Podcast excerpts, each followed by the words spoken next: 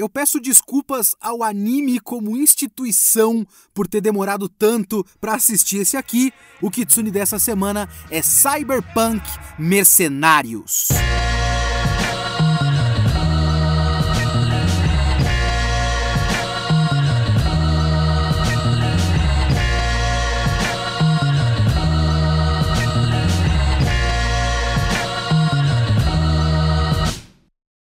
Eu sou o Leonardo Kitsune e o Kitsune da Semana é o meu podcast semanal para eu falar do que eu quiser, do jeito que eu quiser. A ideia é que toda semana tem uma review diferente de uma obra diferente, que pode ser qualquer coisa: anime, cinema, literatura, videogame. Se eu vi, eu li, eu quero falar, então é aqui que eu vou falar. Se você quer comentar esse podcast, você pode mandar o seu e-mail para leokitsune@gmail.com. Mas tem uma opção melhor agora, que é o Catarse. O Catarse do Kitsune da semana está no ar catarse.me barra kitsune underline da underline semana. Lá você pode assinar o nosso Catarse por valores de 10, 25, 40 ou 50 reais. E o valor de 10 já te dá acesso ao grupo do Discord, onde os podcasts vão ser discutidos e os comentários que vocês fizerem no grupo do Discord serão lidos aqui no podcast. E você também pode participar de votações para escolher temas futuros, pode ter bate-papo comigo por áudio dentro do Discord. Então vai lá no catarse.me barra kitsune underline da underline semana para você poder ajudar todos os meus projetos, o podcast, as lives na Twitch, twitch.tv barra Kitsune, toda terça, quinta e domingo às nove da noite. Também os meus vídeos no TikTok.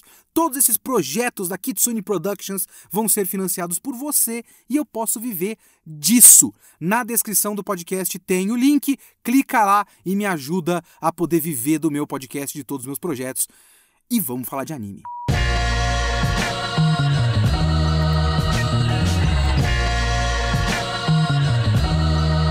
esse aqui é um que vocês me pediam faz tempo, então eu nem sei se eu preciso fazer uma sinopse desse anime, porque é quase certeza que vocês já assistiram.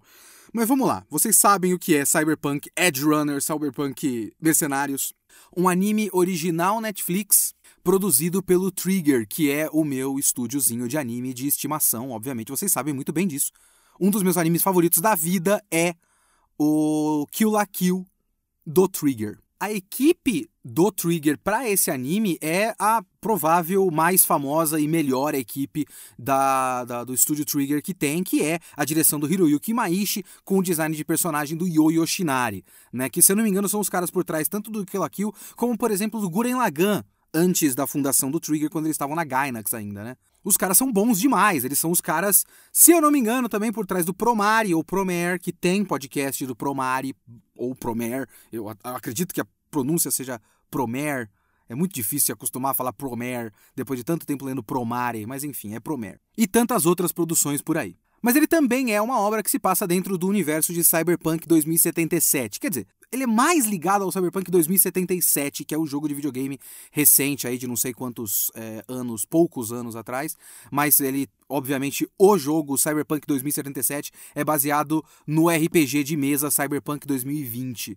Então tudo faz parte do mesmo universo, mas esse anime foi anunciado, se eu não me engano, eu tenho uma, uma lembrança mais ou menos boa disso, foi anunciado junto do jogo como parte do projeto. Né? E como o jogo foi muito criticado quando saiu, agora tem um monte de patch, ele já é basicamente outro jogo, até onde eu sei. É, boa parte das coisas que as pessoas reclamaram já foram consertadas, acho eu. É, mas na época que saiu, o jogo foi criticadíssimo, porque era tanto hype.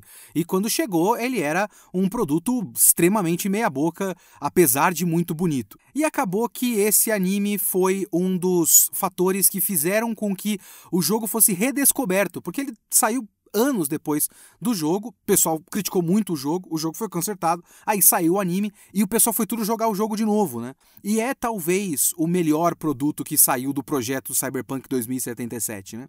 Eu digo isso como uma pessoa que não jogou o jogo.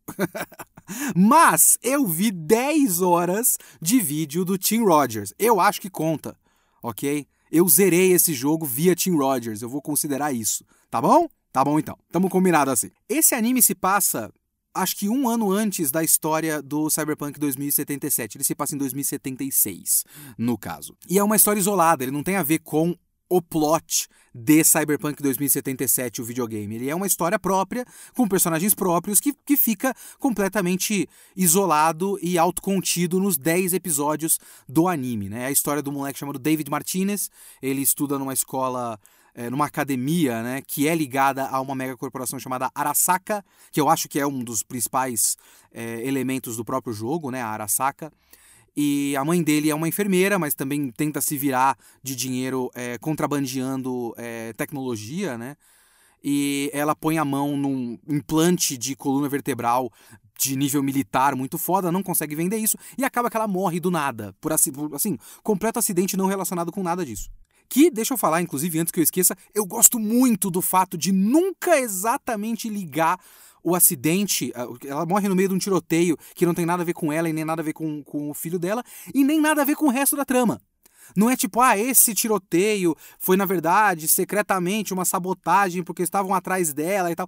Não, ela tem a ver com outros personagens do decorrer da história, mas eles vão atrás do moleque depois, a gangue dos Edge Runners, né, dos mercenários cyberpunks, eles vão atrás do moleque porque já conheciam a mãe. Não é uma coisa premeditada, é uma coisa bem acidental. Então eu gosto de como esse acidente é completamente ao acaso, simplesmente acontece não é retconizado para na verdade ser parte de uma conspiração. Sabe aquela coisa meio é, Tokyo Ghoul, que no fim das contas aquele acidente da risa era premeditado, etc, etc. Então, isso aqui não tem isso, gosto muito disso.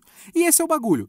O moleque fica com esse negócio, não consegue vender, fica muito puto depois da morte da mãe dele e depois de sofrer bullying na escola, e ele manda implantar esse negócio na coluna dele, que deveria ter matado ele, mas ele tem uma afinidade muito forte também com isso. E, inclusive, é outra coisa que não tem um, um retcon de, na verdade, ele é fruto de experimentos e ele nasceu para isso e. Não ele só tem uma certa afinidade com esses implantes e uma facilidade melhor de se adaptar, porque sim. Porque é assim, acontece. E ele acaba entrando por essa gangue, para essa gangue de mercenários, porque os caras foram atrás é, do negócio que ele tinha roubado, que a mãe dele tinha conseguido, que era para ter sido vendido para esses mercenários. Ele entra para essa gangue e a gente vê uma série de acontecimentos de eles sendo contratados para serviços de mercenário atrás de sabotar ou, ou atrás de roubar dados de outras megacorporações e a coisa vai virando uma bola de neve. Não tem uma grande trama de o um moleque quer alguma coisa no final. Ele tem uma, um, um grande drama pessoal, mas não tem um objetivo final. É uma história até de certa forma, muito próxima daqueles filmes estilo. os ótimos filmes de máfia do Scorsese, que são essas histórias de pessoas que vão cada vez mais crescendo e cada vez mais virando uma bola de neve e cada vez mais se perdendo, e é uma história de ascensão e queda, e a queda é devastadora. Sabe? O Bons Companheiros, o Cassino, o Lobo de Wall Street. Então, esses grandes filmes do Scorsese têm essas coisas em comum. Eu gosto muito desse tipo de filme e o Cyberpunk Mercenários é mais ou menos uma história parecida com essa. Agora vamos lá. A primeira coisa que me chamou a atenção em Cyberpunk Mercenários foi que no primeiro episódio, antes da merda toda acontecer, a mãe dele ainda tá viva e tudo mais, uma das primeiras imagens, a gente vê, né, de início o moleque assistindo uma que eles chamam de neurodança, que é basicamente você colocar, eles, têm tipo entradas USB no pescoço e tal. Então ele consegue colocar ali na, na entrada USB, ele coloca lá um, um bagulhinho e ele consegue assistir um, um, registro do cérebro de alguém, que geralmente as pessoas que fazem isso é como se fosse uma droga, né? É como se fosse uma. você ter uma viagem ali que é as imagens da batalha final de um maluco, um, um como é que chama? Cyberpsicopata, um negócio assim. Que tá com tanto implante que ficou maluco, enfrentou a polícia, matou um monte de gente e morreu. Então ele tem essa experiência de morte indireta e isso é uma viagem que ele teve aí, como se ele estivesse cheirando cocaína, digamos assim. Depois de ele ver isso, mostra o moleque vendo a máquina de lavar e a máquina de lavar dentro da casa dele para de funcionar porque eles não pagaram o serviço. Então eles têm um serviço dentro da casa dele, dentro da casa dele, que ele não pode mais usar porque esqueceu de pagar o serviço.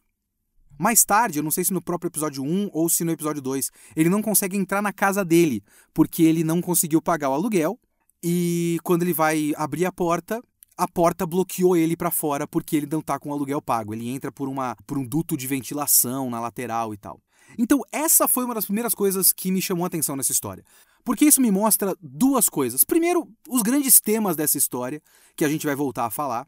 E segundo, Cyberpunk Mercenários não é sutil. Ele é, afinal, um anime do Trigger. E animes do Trigger não estão aí para serem sutis, via de regra. Os animes da linha Gridman são um pouco mais sutis do que a média do Trigger, mas no geral, animes do Trigger não são sutis. Este é um anime, veja bem, que tem uma cena de um beijo entre dois personagens que, enquanto eles estão se beijando, você tem uma lua gigante e um foguete subindo ao céu entre os dois personagens em direção à lua. A lua, que é uma espécie de símbolo de feminino, genericamente falando, o sol costuma ser mais masculino, a lua costuma ser mais feminino. Então você tem um falo gigante voando em direção à lua enquanto o moleque beija a mina pela primeira vez, sendo que a lua é o sonho da menina. E o foguete é uma imagem que a gente vê o moleque vendo o tempo todo na apresentação dos primeiros episódios. A gente, além de ver várias cenas de sexo ao longo da história, a gente também tem umas metáforas muito, muito óbvias para tanto a relação deles quanto para obviamente sexo. Porque Cyberpunk Mercenários não está aqui para enigmas. Cyberpunk Mercenários está aqui para gritar as coisas que ele quer gritar na sua cara. Uma das coisas que eu mais gosto no Cyberpunk Mercenários é que ele não é exatamente só um produto licenciado Cyberpunk 2077. Ele é um anime do Trigger. Ele opera por lógica Trigger, digamos assim. Se você não jogou o jogo, assim como eu não joguei o jogo, você não precisa jogar o jogo. E você não precisa nem gostar do jogo. Você não precisa nem ter gostado. Caso você tenha jogado e não gostado, você não precisa nem ter gostado do jogo. Não precisa ser um fã de Cyberpunk. Você não precisa de nada disso. Ele é um anime completamente independente e ele é um anime do Trigger. Ele é um anime do Imaishi. Talvez o Imaishi tivesse criado esse anime com, exatamente do jeito que ele fez esse agora, apenas não usando a marca Cyberpunk 2077. Talvez ele tivesse que usar termos diferentes e acabou, sabe? E ele sairia exatamente do jeito que ele saiu. Essa é uma das melhores características dele para mim. E ele tem aquela marca do Imaishi, né? Ele é muito é, maximalista, digamos assim. Tudo, tudo que você vê na tela é feito para ter o máximo de efeito possível. O máximo que ele pode tirar de qualquer imagem, ele tira. Então, primeiro que é uma produção simplesmente maravilhosa. Ele não tem aqueles absurdos muito maiores de produções tipo Kill La Kill, por exemplo. O Kill La Kill, às vezes, ele brinca com certas coisas que até o otaku não gosta. Sabe, quando ele pega uma personagem e ela vira basicamente 2D, no sentido de que ela parece um papelão e ela gira no próprio eixo e não tem mais tridimensionalidade. Então ele tem umas brincadeiras que ele não faz aqui. Ele é ligeiramente mais pé no chão. Ligeiramente. Não muito, mas ligeiramente mais pé no chão. Mas ele ainda tem aquelas tomadas cheias de coisa. Tipo, os cenários são muito vivos e são muito característicos e a gente, tipo, conhece aquele lugar. Ao longo dos 10 episódios, você conhece aquele lugar muito bem e conhece os elementos daquele lugar muito bem. Você tem um cuidado muito especial para que até os figurantes tenham certa personalidade, tenham designs únicos. Você não tem quase nenhum personagem com um design sem graça. Sabe, a maior parte dos personagens tem um, um design é, impactante.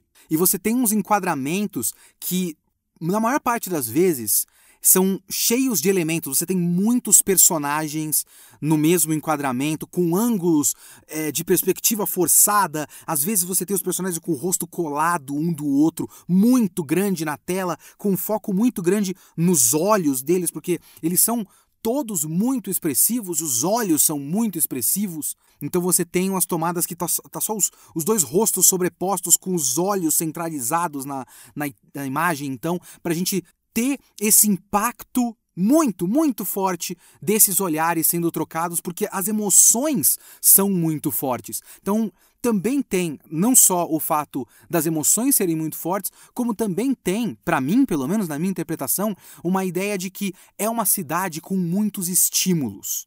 A ideia da Night City nesse anime, eu não vou entrar naquele papo de Night City é o personagem principal. Não, não é essa, eu não gosto desse papo. Eu acho bobagem isso aí. Mas obviamente que é uma história que leva em consideração o impacto desta cidade nas pessoas. E é uma cidade, acima de tudo, de muito estímulo o tempo todo. É muita luz, é muita coisa. Tipo, quando eles vão atravessar a rua, tem uma projeção holográfica no chão com uma animação de walk para você poder atravessar a rua.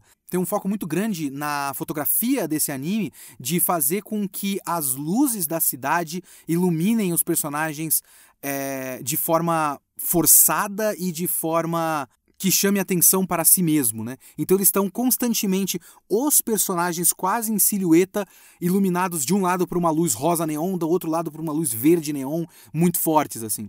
Então tudo é muito grande, não tem nada que seja sutil, nada que seja reservado. É até curioso porque enquanto eu assistia esse anime, eu estou no momento assistindo o anime do Chainsaw Man, né? Eles. É, o anime do Chainsaw Man está passando nessa, nesse momento, deve estar. No momento da minha gravação, está no nono episódio, mais ou menos. O Cyberpunk Mercenário saiu faz uns meses já aqui do ano de 2022. No caso, é muito provável que você ouça esse podcast mais pra frente, né? Estamos no fim do ano. Tô, estou gravando em 2022. E Chainsaw Man é muito doido. Mas Chainsaw Man é muito mais sutil e é muito mais pé no chão. Então, por mais que ele tenha uns momentos de doideira, de absoluta doideira, no geral, é um ambiente de uma cidade, de um Japão, muito mais real e pé no chão e quase parece fotografia. Dá uma impressão, né, que a estética do anime tenta chegar num naturalismo através de algo que seja próximo de uma montagem dos personagens em cima de fotografias de verdade de toque, para tentar colocar o absurdo dessa história dentro de um ambiente palpável e real. O que é quase a abordagem oposta de Cyberpunk Mercenários. Ele não está nem aí para parecer real, ao mesmo tempo que ele cria um ambiente crível, cria uma, uma cidade é, palpável, uma cidade que a gente sente que aquelas pessoas vivem lá e são influenciadas por como a cidade é. E isso é extremamente importante, porque isso é parte dos temas desse anime. Como esse ambiente, esse futuro bizarramente distópico, apesar de não ser um, um descampado, não é um Mad Max, não é nada disso. Mas ele é um futuro distópico. E esse futuro distópico, essa cidade hiper desenvolvida, inchada de, de estímulos e de influências e de exigências e tabus e, e falta de tabus, talvez, ela faz com que as pessoas sejam de uma certa maneira. As pessoas são como são porque estão naquele lugar, naquele tempo. Isso é extremamente importante porque a história, porque esse anime quer trabalhar. Mas não só a, a, direção e a estética desse anime são uma, uma lógica trigger. Não é só a, a lógica visual que a gente tem nesse anime. Até a lógica da formação dos personagens é uma lógica bastante trigger. Eu vou dar os créditos para isso. É, sabe aquelas coisas que a gente já tá pensando e tá ali no, atrás da cabeça e você vê alguém falando em voz alta fala: "Ah, porra, é verdade, é isso que eu tava pensando". É o vídeo do Mother's Basement, que eu já falei várias vezes que eu tenho as minhas reservas quanto ao Mother's Basement, mas várias vezes ele fala coisas que me dão aquele start para eu começar a organizar os meus pensamentos. Eu agradeço muito a ele por isso a lógica da formação daqueles personagens do grupo principal, né, dos Edge Runners desse anime, é uma lógica muito próxima de outras coisas do próprio Imaishi e do próprio Trigger. É uma lógica parecida até com Guren Lagann. Enquanto Night City é cheia cheia de estímulos e cheia de coisas para te seduzir e de a tentativa de fazer com que você faça coisas, né? Porque é basicamente uma cidade feita de propaganda, né? Feita de luzes brilhantes para que você compre coisas e faça coisas, ela também é muito impessoal. É uma cidade, um ambiente e um futuro que não estão nem aí para as pessoas, como indivíduos. E é aí que entra esse grupo. Porque de início, até a própria Lucy parece distante, parece estar querendo usar o David, o moleque principal, David Martinez. Ela parece que quer usar ele. Ao longo da história, a gente vai vendo que o relacionamento deles vai se desenvolvendo. Quando a gente conhece o grupo, o grupo parece estar querendo matar, porque inclusive parece que a Lucy traiu o David para pegar um pessoal e roubar o moleque. E é mais ou menos isso que está acontecendo ali, mas vai se criando um grupo, uma, uma amizade. E uma amizade genuína. É uma coisa até muito curiosa, porque eles mal parecem humanos. Isso é uma das coisas mais importantes desse anime. Essa coisa do desenvolvimento corporal, né, dos implantes cibernéticos e tudo mais, é, as pessoas vão perdendo a sua humanidade. Pelo menos no sentido físico, né? Se não no sentido psicológico ou filosófico, mas com certeza no sentido físico eles vão ficando cada vez menos humanos. Mas o grande ponto desse grupo de personagens é formar uma amizade sincera sabe? Todos eles são é, pessoas que ficam amigos e formam um grupo que é um grupo sincero, um grupo que se gosta de verdade. Cria-se até uma figura paterna pro moleque, né? O Main, que é o líder do grupo, ele é uma figura paterna pro, pro David. Até, inclusive, um raciocínio que eu vou dar de novo crédito pro Mother's Basement, de fato, o Main é uma espécie de Kamina deste anime. Inclusive com a mesma função do Kamina. E depois, quando a gente tem uma espécie de time skip, o moleque principal é tipo um Simon, que antes era franzino e depois deixa de ser franzino para ficar com uma figura mais próxima da figura paterna dele. E esse é um grupo muito legal de personagens. O Main é um personagem divertido, inclusive tem uma a sequência quando ele enlouquece de tantos implantes e tudo mais ele começa a lembrar da provavelmente uma época antes dele colocar esses implantes, quando ele tinha um outro sonho, quando ele tinha um outro objetivo de vida, que provavelmente era ser atleta, era ser corredor. E isso me lembra muito Animatrix. Eu já falei aqui do Animatrix no podcast e que tem um dos curtas, curta-metragens do cara que sai da Matrix correndo, né? É, é, fazendo uma competição de 100 metros rasos. E que eu tenho para mim uma coisa, uma ideia fixa, idiota, de que o, o, o, atletismo, a corrida dos 100 metros rasos, é o esporte mais esporte que existe, porque é simplesmente a capacidade humana de fazer a coisa mais básica que o corpo humano pode fazer, que é correr e quem é o melhor nisso. Então é a coisa mais humana e mais fisicamente humana que tem, e esse é o contraste maior dele. Ele tá cada vez mais robô quando ele vai morrer e ele sonha com o momento em que ele era mais humano que é quando ele era um corredor no meio do deserto. É uma coisa muito poética, muito bonita, uma cena muito bonita dele. E é um personagem que a gente conhece pouco, porque no geral, esses personagens a gente conhece pouco deles, né? A gente conhece a personalidade, a maneira como eles agem, mas não tem um grande flashback do passado na maior parte das vezes. É, tirando a Lucy e o David, não tem nada disso para quase ninguém. Mas tem esse pequeno momento que já é suficiente para entender o Main, sabe? A relação dele com aquela personagem que é a Dorio, aquela personagem chamada Rebecca, que é uma personagem muito divertida, que se é pra gente fazer o concurso de quem é a melhor waifu de Cyberpunk 2077, eu votaria na Rebecca e não na Lucy, ok? Obviamente que o design da Lucy é simplesmente perfeito, minha Nossa Senhora, que design maravilhoso! Toda vez que ela tá em alguma tomada que o cabelo dela tá brilhando, puta que pariu, palmas para Yo Yoshinari. O homem é um gênio, é a porra de um gênio, vai se fuder. Mas eu gosto mais da Rebecca como personagem. Ela é muito divertida. E também é muito trágica, né? Porque ela tem aquela coisa de ela tá claramente apaixonada pelo David e saber que o David tá apaixonado pela Lucy e ela não pode fazer nada e tal. Então tem essa relação e é muito bonitinho. Apesar de ela ser uma mania maníaca do caralho, é muito bonitinho. Então a gente tem essa relação com eles. Eles são os maníacos, eles são basicamente assassinos. Mas eles são pessoas de coração bom, no geral. No que dá para você ter um coração bom em Night City, eles têm. Então a gente tem um grupo de personagens que é quase como se a gente tivesse num shonen. Eles são uma espécie de grupo shonen de, de personagens, né? E é muito curioso porque é como se a gente colocasse esses personagens de um shonen de luta normal numa ficção científica distópica horrível e pessimista. E o que que acontece quando a gente faz isso? Acontece Cyberpunk Mercenários. Porque, e isso é muito interessante, eu acho que eu comentei é, quando eu fiz o VideoQuest lá antigamente, do Guren Lagan, como o Guren Lagan é otimista. E como no fim das contas eu amo Guren Lagann, mas não me identifico exatamente com a mensagem final de Guren Lagann. Se eu não me engano, eu falo isso, mas eu não tenho memória das coisas que eu mesmo falo. Mas enfim, eu acho que eu falo isso e é muito curioso porque é como se você pegasse uma lógica Guren Lagann e colocasse no mundo cyberpunk. E não dá. Não dá para você ser otimista como Guren Lagann é num mundo cyberpunk. E eu gosto como o Imaishi e o roteiro dessa história, que eu acho que tem bastante de Imaishi aqui, reconhece isso. O anime não vai forçar a ter uma conclusão ou a ter um desenvolvimento que não poderia acontecer naquele ambiente, naquele gênero de histórias, até naquela cidade. Assim como eu acredito que o homem é fruto do seu meio, eu acredito que o anime tem que ser fruto do seu meio também. E não dá para fazer Guren Lagann em Cyberpunk. E é aí que a gente entra no David.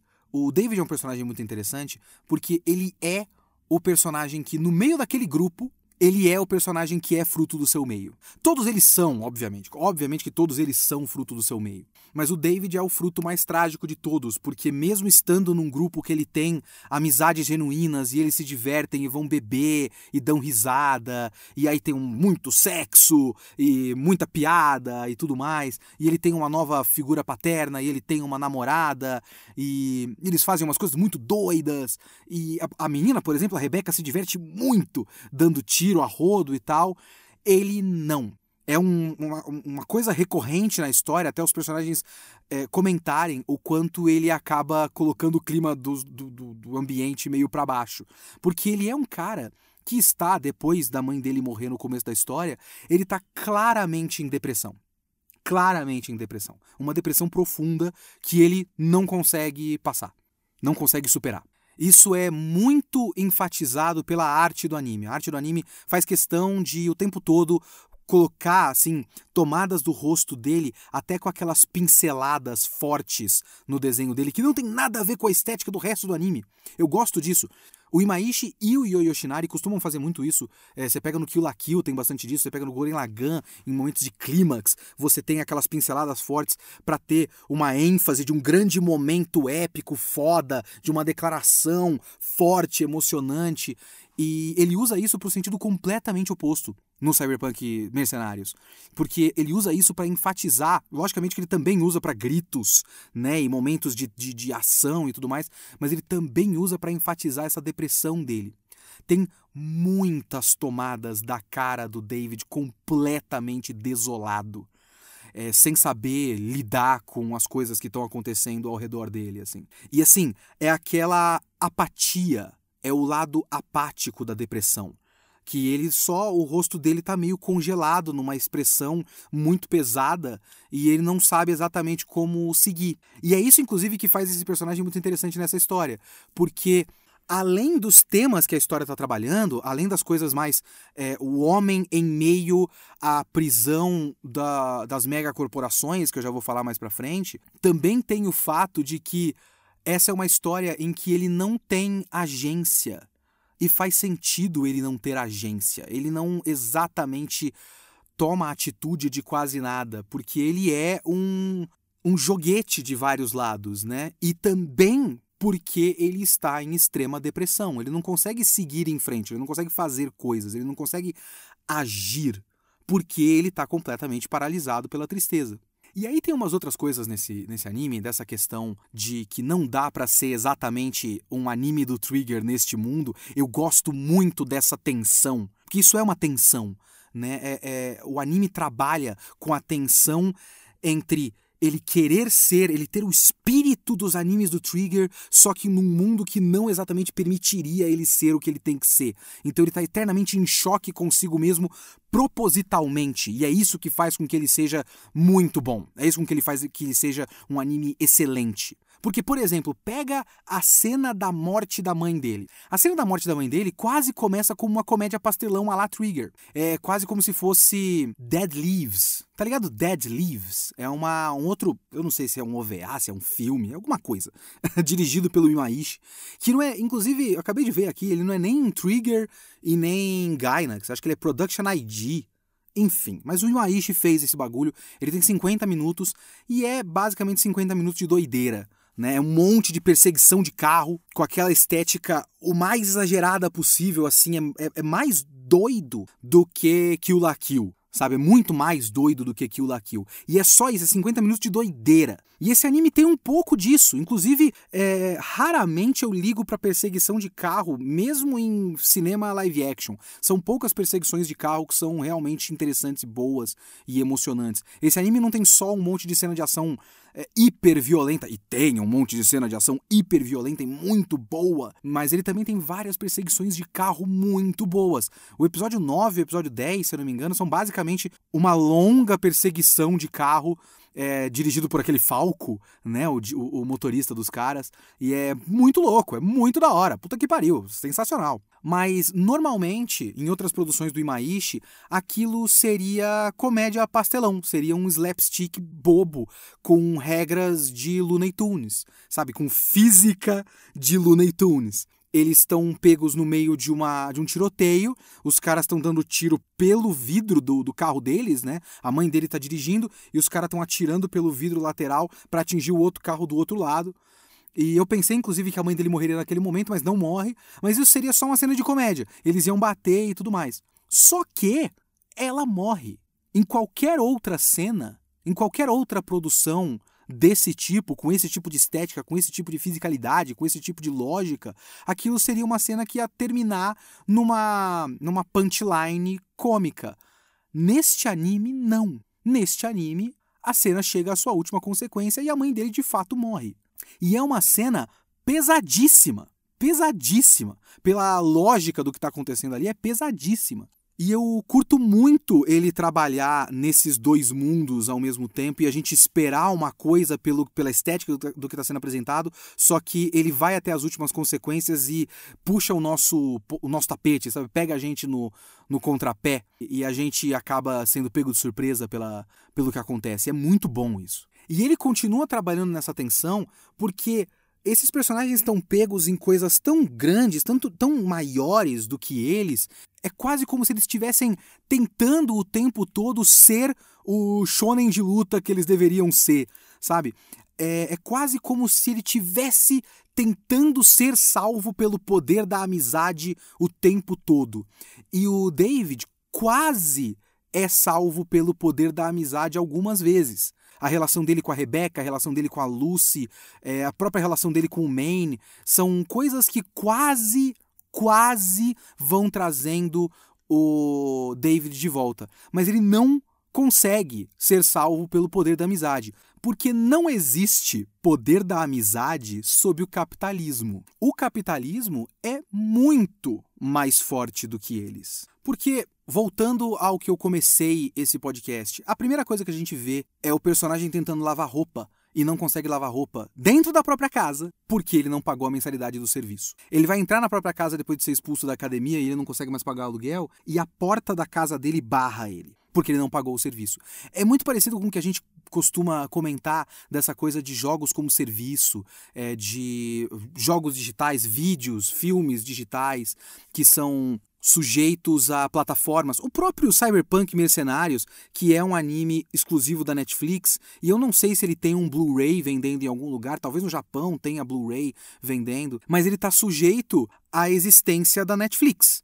Enquanto a Netflix estiver no ar, enquanto o contrato da Netflix com o Trigger estiver em vigência, nós podemos assistir Cyberpunk Mercenários. Quando tudo isso acabar, a gente não tem mais acesso a esse, essa informação, a essa produção. Se a plataforma não mais suportar o jogo que você comprou digital, você não tem mais acesso ao negócio que você pagou para ter. E esse é o tipo de caminho que o capitalismo está cada vez mais tentando implementar.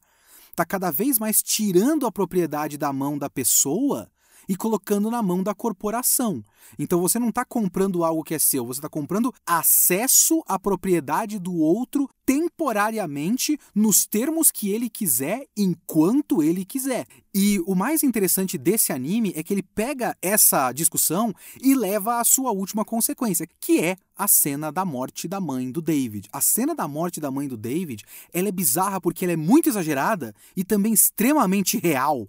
É tipo muito uma coisa que dá pra gente ver acontecer em breve. Não é a primeira vez na história que a gente vê isso. Não sei se vocês conhecem aquela história daquele cara na Roma antiga, eu não sei o nome dele, de cabeça, obviamente, mas o homem que supõe-se que tenha sido o homem mais rico da história, corrigindo, né, os valores dos dinheiros como das diferentes moedas e diferentes épocas para diferentes economias, estima-se que ele tenha sido pelo menos um dos mais ricos da história, porque ele é um cara que tinha um serviço de bombeiro na Roma antiga, privado, não existia o serviço de bombeiro é, público. E o cara, quando tinha um incêndio, ele ia com o pessoal do bombeiro dele, não sei como é que era o caminhão de bombeiro da Roma Antiga, mas enfim, ele ia na porta do, do incêndio e falava: vocês pagam o serviço e a gente apaga esse incêndio. E é uma coisa muito de vida ou morte. Você tem todos os seus pertences lá dentro, você tem pessoas lá dentro, e eles não vão ajudar ninguém enquanto você não pagar pelo serviço. Isso é uma coisa que existe desde a Roma antiga, no mínimo. Até o bagulho dos NFTs. que tem muito de pessoal comprar o NFT e depois o servidor que tinha o NFT cair e o cara pagou a propriedade desse negócio, mas a, a, o bagulho não existe mais, porque ele era puramente digital, né? Claro que o cara podia só clicar com o botão direito e salvar o JPEG, mas enfim, é contra os princípios deles. Vocês entenderam o que eu quero dizer. Mas é para mim muito palpável que a gente chegue num ponto da história que as pessoas vão, no meio de uma emergência, não serem socorridas porque não estão com o seguro certo. Obviamente a gente tem isso em hospital hoje também, tipo, ah, não, você tá na emergência, mas não, não tem o plano. Ou então você paga pelo valor da emergência, que é um valor exorbitante na hora da emergência, e você vai lá e paga, né? Claro que tem isso isso já. Mas é a maneira como foi dramatizado em Cyberpunk Mercenários foi a maneira mais exagerada, porém plenamente real. Fora o resto de toda essa mercantilização da vida a maneira como a, o tratamento da mãe dele foi tratado como mais um serviço que você. que é tipo é muito próximo de, sei lá, você colocar na, na, na, lavanderia a sua roupa e o seu edredom. Ele não tá com a mãe dele em risco de, de morte. É como se os caras estivessem tratando ela como um edredom na lavanderia. E, ah, pô, a gente não conseguiu secar porque você não pagou o serviço de secagem, então ele tá completamente molhado. Só que nesse caso, é a gente não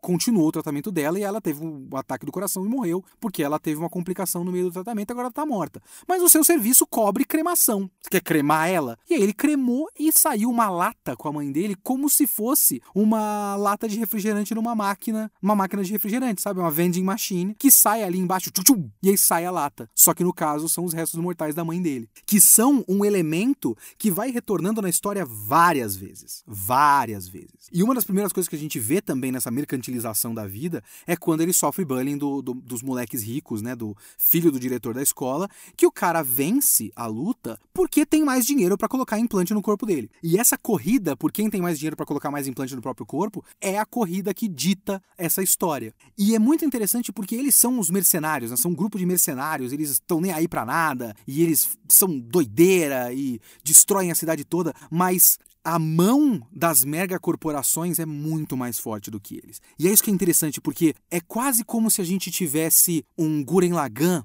repetindo várias vezes, a sua broca vai perfurar os céus, só que os céus, no caso, são as megacorporações, e não, a sua broca não vai perfurar esse céu. E eles estão com esse discurso, com essa atitude e até com a estética de um Guren Lagann só que não tem como eles ultrapassarem os limites deles, porque eles estão sob o capitalismo. E eles são muito menores do que o capitalismo. E como eu falei, esse anime não é sutil. Tem aquele cara que é o Faraday. Inclusive, que design maravilhoso do Faraday, né? Com os três olhos ali, um em cima do outro, só de um. Porra, maravilhoso. Sim, simplesmente sensacional. Mas esse Faraday tem uma cena que ele tá centralizado e a cidade toda tá tomada à direita de outdoors da Militech e à esquerda de outdoors da Arasaka. E esse é um cara que está tentando mais ou menos trabalhar com os dois para ver qual das duas megacorporações que ele consegue entrar, porque ele já disse que não tem como você se dar bem na, na, na Night City e nesses tempos sem fazer parte de uma megacorporação. Ele é o cara que chega e mostra que os, os Edge Runners, né, o nosso grupinho é, de shonen de luta, eles não estão acima das megacorporações. Sempre tem alguém acima. Eu achava que esse cara era de uma corporação, era um corp, Mas não, ele está abaixo de outra coisa também. Ele quer estar acima, mas ele ainda tem alguém acima dele, porque sempre tem alguém acima de você. E esse alguém não tem rosto. É por isso, por exemplo, que a abertura do Cyberpunk Mercenários é muito boa. Não só pela ótima escolha do Franz Ferdinand cantando é, Eu tenho um fogo dentro de mim e ele está prestes a explodir. Essa é a história do David, né? O David é um cara que tem muita raiva dentro dele e tudo que acontece na vida dele só vai aumentando essa raiva mas também acaba com um, uma silhueta sem rosto dando um tiro na testa do David. E, como o próprio Mother's Basement fala, ele é tipo uma pessoa sem rosto feita de arranha-céus. Né? Então ele é a personificação das megacorporações. Sempre vai ter alguém acima e esse, esse alguém acima não tem rosto. A gente até vê alguns agentes na, no arco final, ali nos três episódios finais, que, tão, que são da Arasaka, mas eles não são os diretores da Arasaka. São uns caras que são chefes da segurança da Arasaka, não são a Arasaka. A Arasaka não tem rosto, só tem um logo e um prédio. E aí a gente vai vendo o David nessa tensão de ele sempre querer cada vez mais ultrapassar os próprios limites, essa tensão de ser um personagem do Trigger dentro de uma história que não permite que ele seja um personagem do Trigger, para ele superar os limites dele dele não é uma coisa bonita, não é uma coisa motivacional. É uma história de queda. A gente vai cada vez vendo ele ficando menos humano. Até no final ele ser basicamente um mecha. Ele é o nosso best boy, ele é o nosso menino simpático, o personagem que a gente se identifica e gosta e tudo mais. Só que no final ele é um torso com uma cabeça e o resto é um robô feio. Eu gosto muito dessa escolha de ele não ter uma forma final cool. Não é cool, é feio, é meio monstruoso, é triste pra caralho não teria como esse anime ter outro final que não esse. É, eu respeito muito todas as escolhas narrativas de Cyberpunk Mercenários, porque ele chega no ponto final lógico e inevitável dessa história. Não tem como o final ser outro. É, é um anime muito bom. É um anime muito bom. Eu não sei, cara, eu sei por que, que eu demorei tanto para assistir. Porque a Netflix lança esses animes tudo de uma vez, com 10, 12 episódios de uma vez, e me desanima completamente. É o motivo, por exemplo, de eu não ter nenhuma vontade de assistir o Jojo. Porque essa baciada de anime parece um compromisso que eu não consigo ter, porque eu não consigo parar para ver tanto anime de uma vez. Eu hoje estou preferindo ver semana a semana. Eu consigo controlar melhor o meu tempo. Então, 12 episódios de uma vez é uma merda, é uma merda. Nesse caso foram 10. Mas mesmo assim, quando saiu, eu falei, ai caralho, agora eu tenho que assistir. Mas é trigger e eu quero, mas eu não consigo. Quando eu vou conseguir? Aí eu só parei e vi, né? Eu sei que é só parar e ver, mas aí também eu atrasei um monte de outras coisas na minha vida para assistir esse anime, para fazer esse podcast. Entende? Tem escolhas, são escolhas. Mas tá no hall dos melhores animes do Trigger. Muita gente, vou até mandar um abraço aqui pro Seru do Anime Crazes, que falou para mim na CCXP que é o melhor anime do Trigger. Não sei, eu acho que eu ainda gosto. Eu acho, eu tenho certeza certeza que eu, pessoalmente, ainda gosto mais de Kill la Kill. Mas, assim, uma coisa é eu gostar mais de Kill la Kill, outra coisa é ele ser tão bom ou melhor do que Kill la Kill. Talvez ele esteja no mesmo patamar de Kill la Kill para mim. Ele já tá no hall, no mínimo, do top 3, top 5 animes do Trigger. Ele é extremamente bom, extremamente bom. É... E que bom que eu parei um pouquinho para ver. E Tomara, inclusive, eu vi umas declarações de que a CD Projekt Red quer fazer outros projetos parecidos com esse.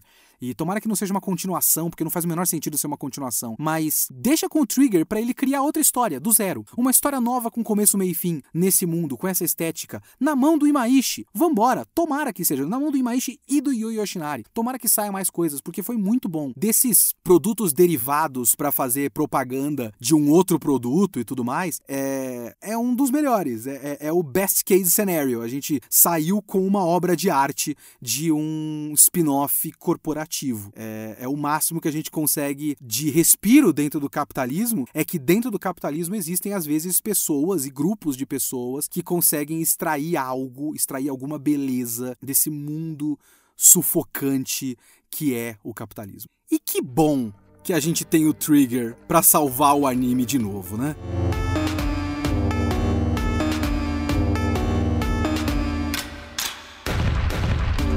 Para os e-mails e comentários do podcast da semana retrasada.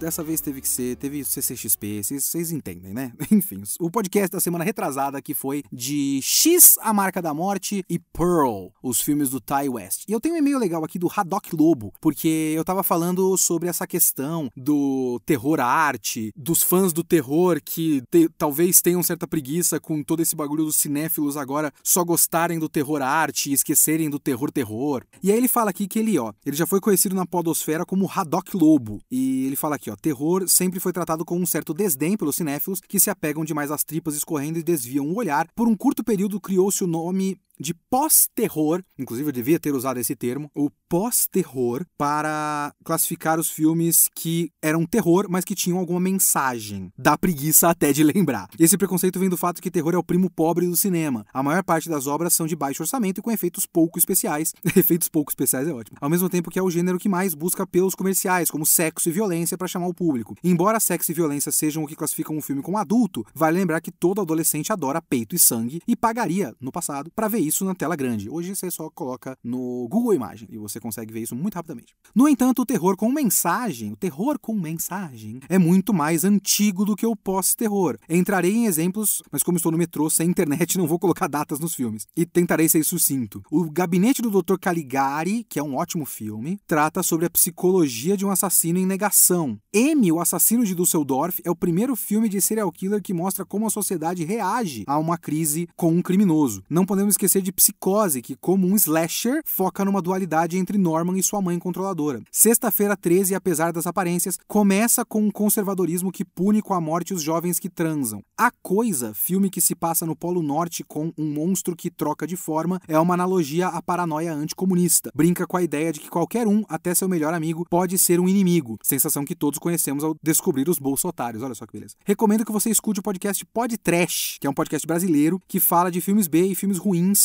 mas com muito conhecimento e muitas citações a David Carradine. E quem mandou aqui é o Rodolfo Cruz, técnico audiovisual. E muito obrigado pelo seu e-mail. E é bem isso, bem isso, assim, tipo, é, é, a mesma coisa que faz com que terror e comédias raramente, e fantasia até, e filmes de ação até, raramente sejam lembrados como filme de Oscar, filme de premiação. Não é o filme que eles querem premiar, é, é biografia, é filme do Holocausto e drama né? É isso que, eles, que, que, grandes premiações preferem.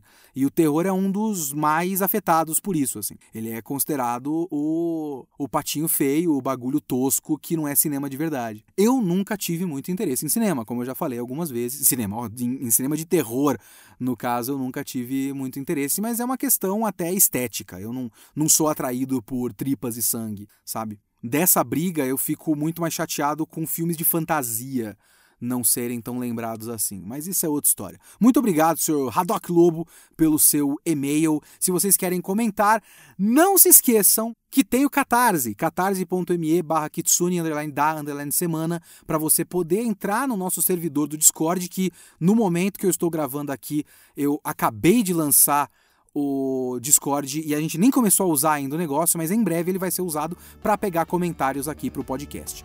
Beleza? Beleza.